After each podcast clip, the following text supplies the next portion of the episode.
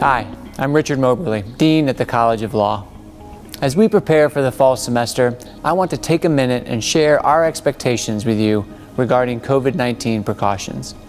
This is a constantly changing situation, so this message contains our current policies.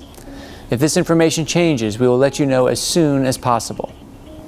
While we plan to have students back in our building and in our classrooms, we know that COVID 19 still exists in our community.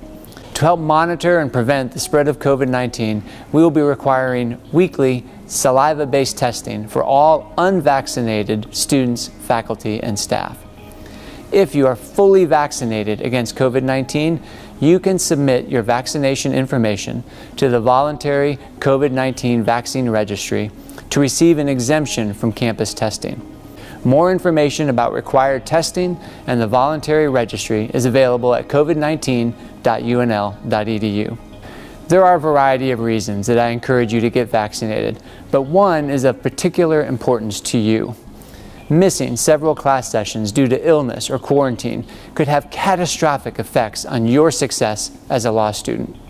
Of course, life happens and we will help you adjust to whatever comes your way but it is in your best interest to protect yourself as best you can.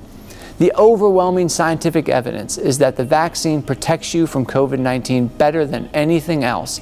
And if you do happen to get the virus, the vaccine will likely reduce the severity of your illness. It goes without saying, perhaps, that getting the vaccine will also protect our community and those who have been unable to get vaccinated yet, such as children under 12. I know many of you will be joining us from outside Nebraska and may not have access to the COVID 19 vaccine just yet. Nebraska has opened vaccine eligibility to everyone over 12 years of age. So once you arrive, you can set up an appointment at dozens of locations around town. I look forward to seeing you all soon.